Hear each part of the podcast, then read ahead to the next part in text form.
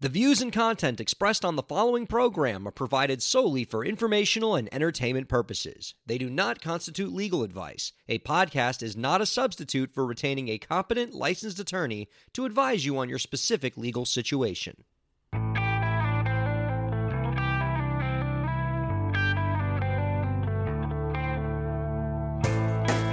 How's it going, everybody? Welcome to the show. You are listening to the Break the Business podcast. I'm Ryan Kairalla, and it is a pleasure to have you here this week for episode 145. I am feeling so good. I am in such an appreciative mood today. I appreciate all of you listening to this show, supporting this podcast. I I'm just I'm I'm in love with each and every one of you right now. I appreciate you guys following the show on social media, which you can do it at the BTB Podcast on Twitter. You can follow me on Twitter at Ryan K A I R. You can like us on Facebook. Just search Break the Business and we'll pop right up. I appreciate you guys doing all that stuff. I appreciate you guys telling a friend. We've never taken formal advertising for this podcast.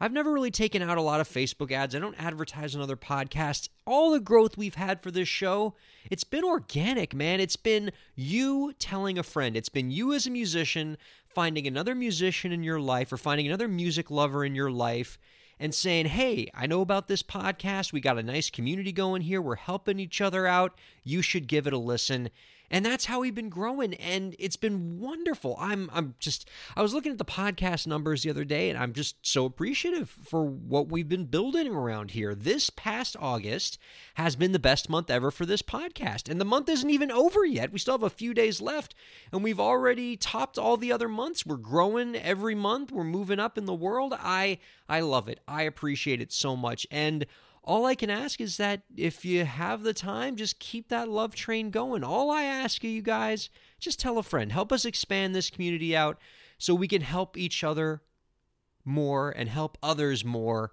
together. Again, thank you so much. I really, really appreciate it. Our guest this week, whew, speaking of just more good things to be happy happy about. I'm so excited for us to talk to Ian Temple. He is the founder and CEO of Soundfly. Ooh, I love me some Soundfly. Cool platform, an online music ed platform. They got all these courses, they got mentorship resources, they got lots of articles on the Flypaper blog that they have. All of it geared to helping musician entrepreneurs like you. So I'm excited to talk to this guy, and we're going to get some tips from somebody who knows how to help musicians, been helping musicians get informed for a living for a long time. Uh, I saw in his Twitter bio that he's a fan of the Canadian Football League. We'll probably talk about that because Canada is always a great topic for us to talk about around here. I'm sure he's going to have some good advice. I'm stoked to talk to Ian Temple, and you should be stoked to listen. So stick around for that. And I also love Soundfly because they actually mentioned our podcast in an er- article earlier this month. The Flypaper blog that I was talking about earlier, they name checked us in an article written by our dear friend Angela Mastrogiacomo. She wrote an article for Flypaper called 16 Podcasts to Inspire Your Inner Music Entrepreneur. And darn it, if we weren't one of the 16 podcasts. Always love to get that kind of pub. What an honor to be mentioned alongside some of my favorite podcast hosts in the biz. I was so touched. And uh, yeah, I'm, I'm excited to talk to the Soundfly people and get some great advice from them. So don't go anywhere for that. I, I anticipate that we're going to have a lot of stuff to discuss, so I want to bring him in here ASAP possible. And so I'm going to do a quick piece of news. In fact, I got a listener question this week. We're going to do the listener question, then we're going to bring in Ian Temple, talk about Soundfly, get some advice. Good time had by all. Here's the question. This is a cool listener question. Um, talking about music publishing this week, always an important topic because, again, you know, music publishing, music copyrights, it is the lifeblood of everything you guys are doing as artists, entrepreneurs. So this question's right up our alley. Here's the question. The uh, letter writer writes, letter writer, the email writer writes, Hi, Ryan. And that's how I have to say it. I have to say it with that kind of loudness because they said hi Ryan in all caps. I feel like a lot of you letter writers do that to me. For some reason, you just want to say hi Ryan in giant caps letters, so I have to read it that way. Hi Ryan. I want to do a cover song on my next album, but I want to translate the lyrics into Spanish. Can I still get a mechanical license to do that? Good question. And as always, I love any letter writer. Why do I keep saying letter writer? Email writer. I love anybody who writes this show and wants a tip from us and shows us that they are respectful of the intellectual property of others as this person is. Kudos. So, for that, good question. Now, let's talk about this question because there's a lot to unpack here. And one of the things that we need to identify first and foremost is if you're going to cover somebody else's song for your album, if one of your 12 tracks or two of your 12 tracks is somebody else's song that you want to do your own recording of, you always need to get a mechanical license for that. And you can always apply for one. But when I read the writer's phrase here, when they say, "Can I still get a mechanical license to do that?" I'm I'm going to try to do a little bit of translation of my own here. I'm reading this as you asking whether you can get a compulsory mechanical license for the cover if you were to translate the lyrics into Spanish. In other words, you want to do a cover in which you translate the lyrics into Spanish, but you still want to be able to pay the compulsory mechanical license rate and not have to get the copyright holder's permission because of the compulsory mechanical license laws. That's what I'm kind of hearing this as. And if that's what you're trying to do, the answer to that is no because to be able to get a compulsory mechanical license, you cannot make significant changes to the melody or lyrics of the work. Now, you do have some flexibility in terms of your cover to still be able to stay in compulsory mechanical license land and not actually need the copyright holder's direct permission. You can still cover the song in your own style. You can still change the key. You can play with the tempo to a large extent. But one of the things that you cannot do is change the lyrics, which very much includes translating all the lyrics into a different language. But to answer your question more broadly, you can still get a mechanical license. Absolutely. You just won't be able to get it automatically as a compulsory mechanical license. You would still need to try to get the publisher's permission directly and pay whatever fees you'd negotiate with them. And now you might be asking, well, how do I do that? Well, um, I know you can't just like, you know, go find a publisher and knock on their door. What I would recommend you to do is go a service like Easy Song Licensing. Uh, these guys work out these kind of licenses all the time, and they can help you get that non compulsory mechanical license. Just find them on the internet, they'll help you out. All right. Hope that was helpful. Ian Temple coming up next. Keep listening to the Break the Business podcast.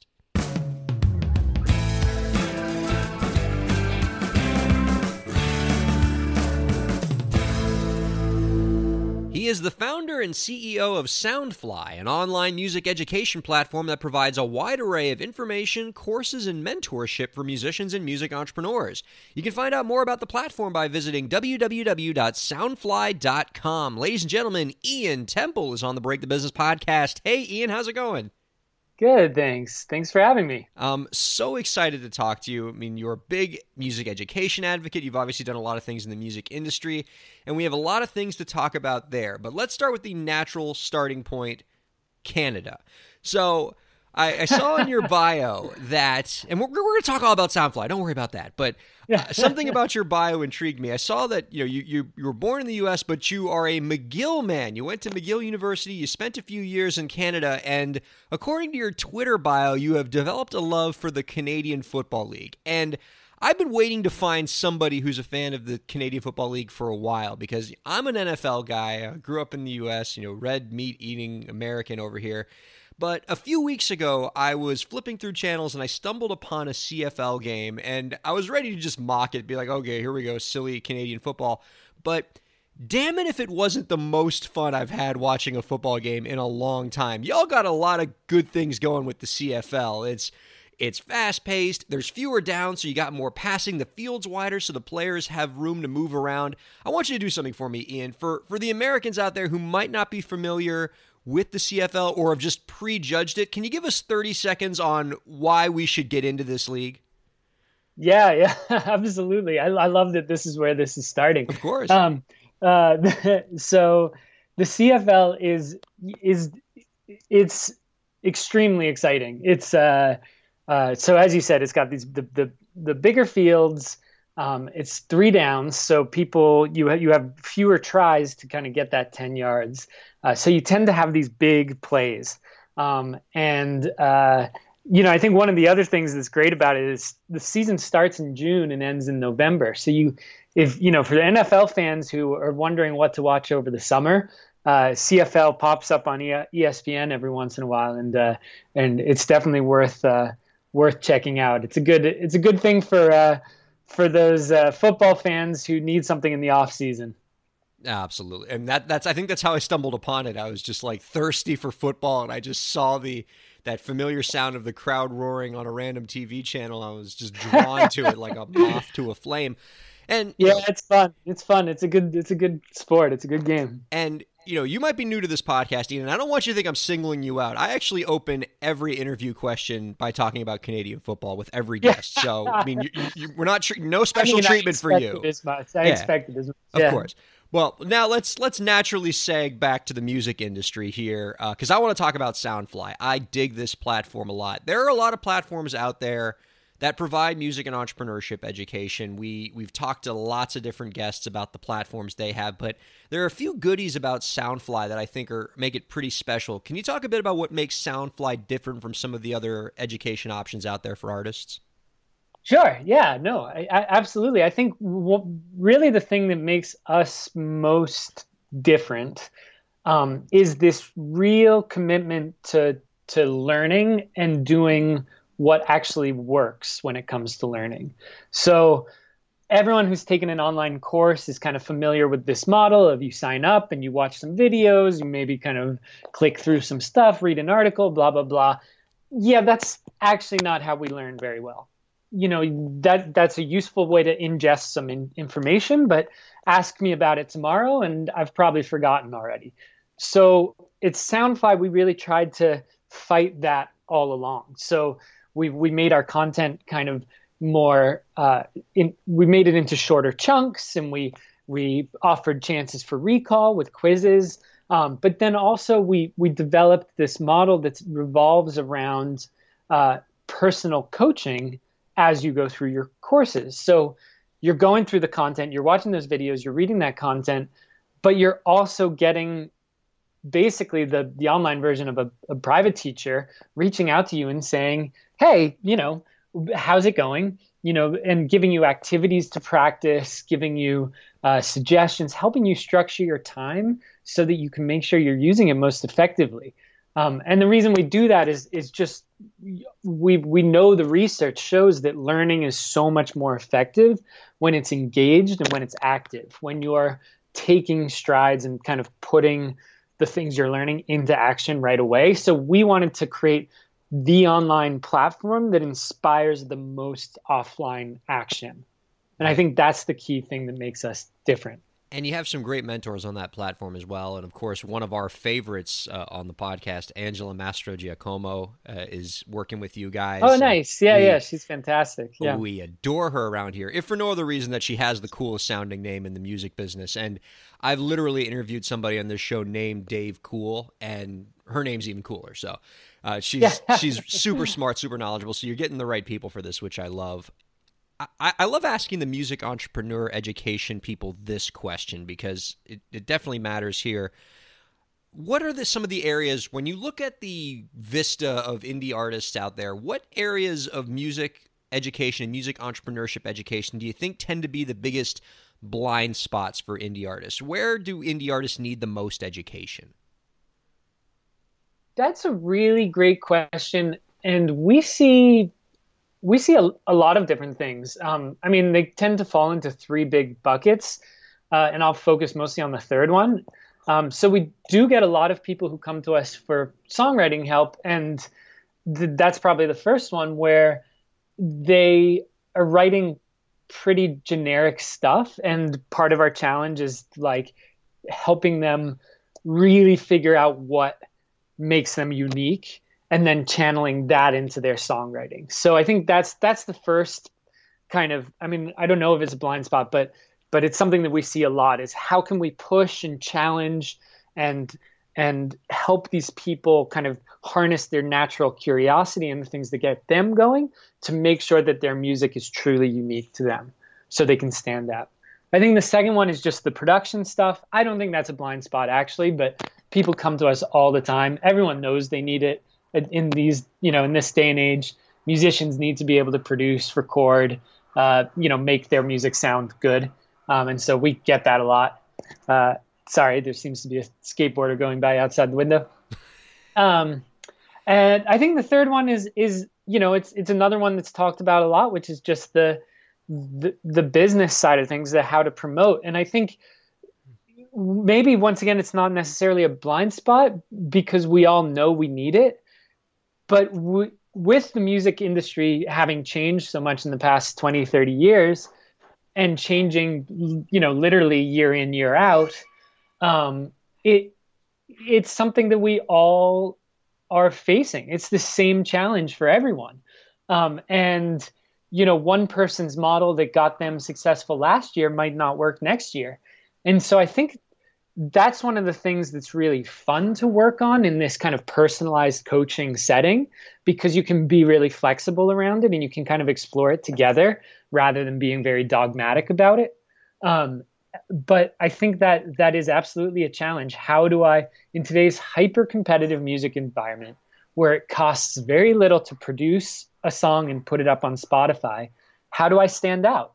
You know, how do I stand out from a music point of view, and how do I stand out from a brand point of view and how do I, you know, stand out in terms of getting my music out there. Yeah, and I love that you guys focus not just on the music entrepreneurship stuff, which is of course important, and we got a whole dang podcast around it here, but mm-hmm. that you also focus on the music creation because, as you identified, it's a really competitive landscape, and one of the ways you can cut through the clutter is just to not let your content be stale. Always be creating, kind of work that creativity muscle.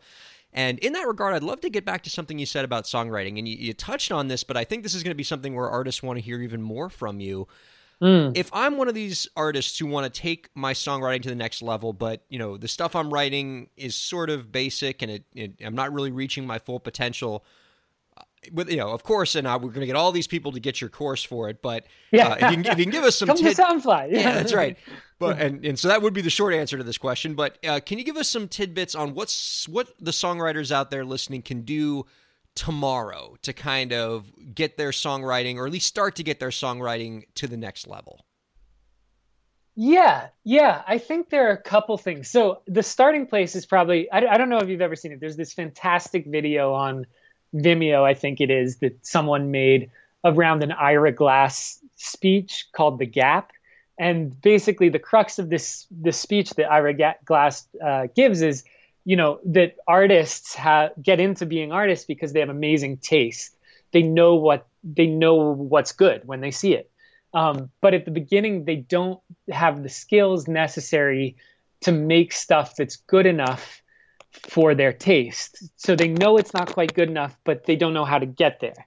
Um, and he calls that the gap. And, and it's this amazing video. I, I, I recommend everyone Google that, just the gap by, by Ira Glass and, and watch it. It's super inspirational. Um, and, and he just, you know, his advice is just create a lot. Um, I think that is the starting place to some degree. Um, is is you want to just make sure that you're constantly flexing those muscles. You're constantly um, making making new songs and and and responding to what the you know your friends your family your audience your fans really loves. I think the more nuanced answer is create a lot but also create on the edge of your comfort zone.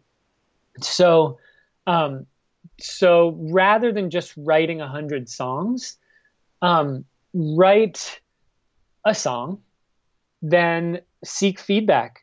You know what what is what do people think about that song? Um, what parts of seek feedback from yourself? What parts of that song do you think aren't quite resonating with yourself or or, or feeling correct?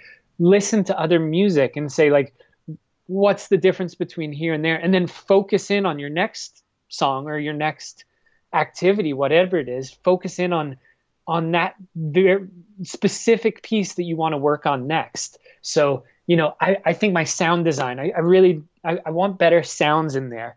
Well, then just create 10 different 30 second pieces of music that have perfect sound design. Push yourself in that direction. And then after you do that, then write another song and see whether you can incorporate that sound design in there. So it's that it's it's not just create create create, it's create create create in a way that's you're constantly challenging yourself and pushing yourself along the edge of your comfort zone and that's that lines up with the research around how we learn. That lines up in the research uh, with the research around um, kind of becoming an expert in something and and being successful over the long term. Yeah, really strong research-based information, courses, and mentorship insight at www.soundfly.com. Um, and that, you know, it's a cool platform, a lot of great stuff on there. And I want to ask you a little bit here about uh, the global landscape of music education because when you build a platform hmm. like Soundfly, it has to give you a cognizance of all the different ways that are out there to get educated as a musician. And I'd love to get your thoughts on what are some of the best ways that musicians can get more educated about the industry because there's more information than ever out there, but sometimes it can be overwhelming. And specifically, do you think there's still value in formal degree programs? Uh, if for artists who are young enough that this is an option, is a formal degree program in music business or music entrepreneurship a worthy endeavor, or is there enough stuff out there that's free or you know much cheaper than a, school tuition, you know, McGill tuition, uh, to take that path instead? Yeah, that, that's a really good question, and it's one that I, uh, I, I I kind of take the the the wimpy way out by saying I don't know that there's the right answer for everyone, um, but I I definitely think you should think very seriously before investing, you know, one hundred sixty thousand dollars in a four year music program. Uh, I, I I think you know many people on our team went to Berklee and had a wonderful experience, and they're very very happy they they went there. Their their network is all Berklee, and and all of those people are are moving forward and being successful, and and because of that, um, you know, they they're many of the opportunities in their life come lives come through that Berklee network. So there there are certainly kind of uses for um, for kind of formal uh, on campus education degrees still. That said, the flip side is that you know, I, I can't remember where I read this, but there was there was some stat about there were fewer starting opening. There were few opening fewer openings in symphony orchestras across the country than there were graduates in Juilliard last year, and so obviously that's a tough situation if you've just spent a lot of money to go to Juilliard and you're hoping you know your your career path leads you into a symphony orchestra. Um, it's the the chances the truth is that most of the musicians i know who are making a living uh, as musicians have it, it's taken them many years to get there. So if you're going into a if you're going into debt to to study music i i think that that could be a mistake um, I think with creativity, you can you, you there are other ways to get there. In terms of your the kind of big picture part of your question, all the or or maybe it's something you were just referencing in your question. All the information that you would be learning from music school, you can find without paying that money and going to formal music school. So I don't think the value in formal music education, like on campus, is in the information acquisition. I think it's in being around talented musicians, practicing with talented musicians, you know, meeting talented professors, going out of your way to get their input and making connections, um, et cetera, et cetera. All the information. If you're just like, I don't, you know, I don't know how to navigate the industry. I want to learn more. Uh, you know, get your Google hands ready and and just start. Uh, you know, just start poking around. Follow the, you know, learn from the musicians you love uh, see how they they took their journey. Um, you, know, go to Coursera and do their classes, go to Soundfly and do our classes, go to um, YouTube and and just you know poke around with people that that are interesting on YouTube. So I, I think you're absolutely right that the purpose of formal education is not it is not a good investment if all you want is just to learn information. Um, I think it, it, it the story's more complicated if, if you go in knowing that actually what you want is this experience with other musicians and collaborations and a big network that'll serve you for the rest of your life, et cetera, et cetera. Right on. And great is insight. that a No, no. So, a, the the nuanced answer that we would always expect from a front facing uh, music business executive makes perfect sense. No, great, great insight, and you know and really, I think that answer was still a lot more tougher on formal education than you normally get, which is you know people just saying, "Oh, there's no substitute for a good old fashioned college." So, um, mm. great, great comprehensive answer there, fantastic, and all your answers have been great. And so I'm excited to ask you this last question that I ask all the guests on this show. Do you have any final tips to share with our indie artist listeners out there to help them move their careers forward? Yeah, it's just keep on learning. It's really it's really to to always take a, a learning approach to everything you're you're doing in your career. Um, you know, I, I think the mistake I see musicians make a lot is expecting that their next album is going to be the thing that you know pushes them to the top of the charts and making millions. And that might be the case. I hope that's the case especially if you're a great artist. I'd love to hear your music at the top of the charts.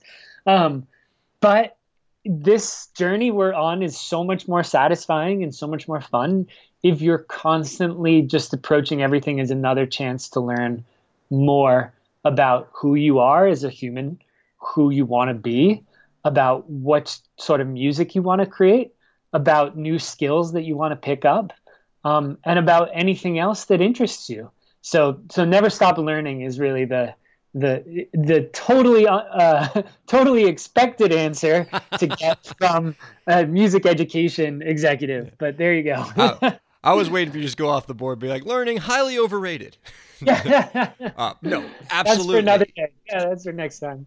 no, no, great, great insight. Uh, thank you so much for joining us this week, uh, folks. You can check uh, out his platform at www.soundfly.com. Ian, we really appreciate you taking the time. Don't be a stranger. We'd love to have you on again real soon. Thanks, Ryan.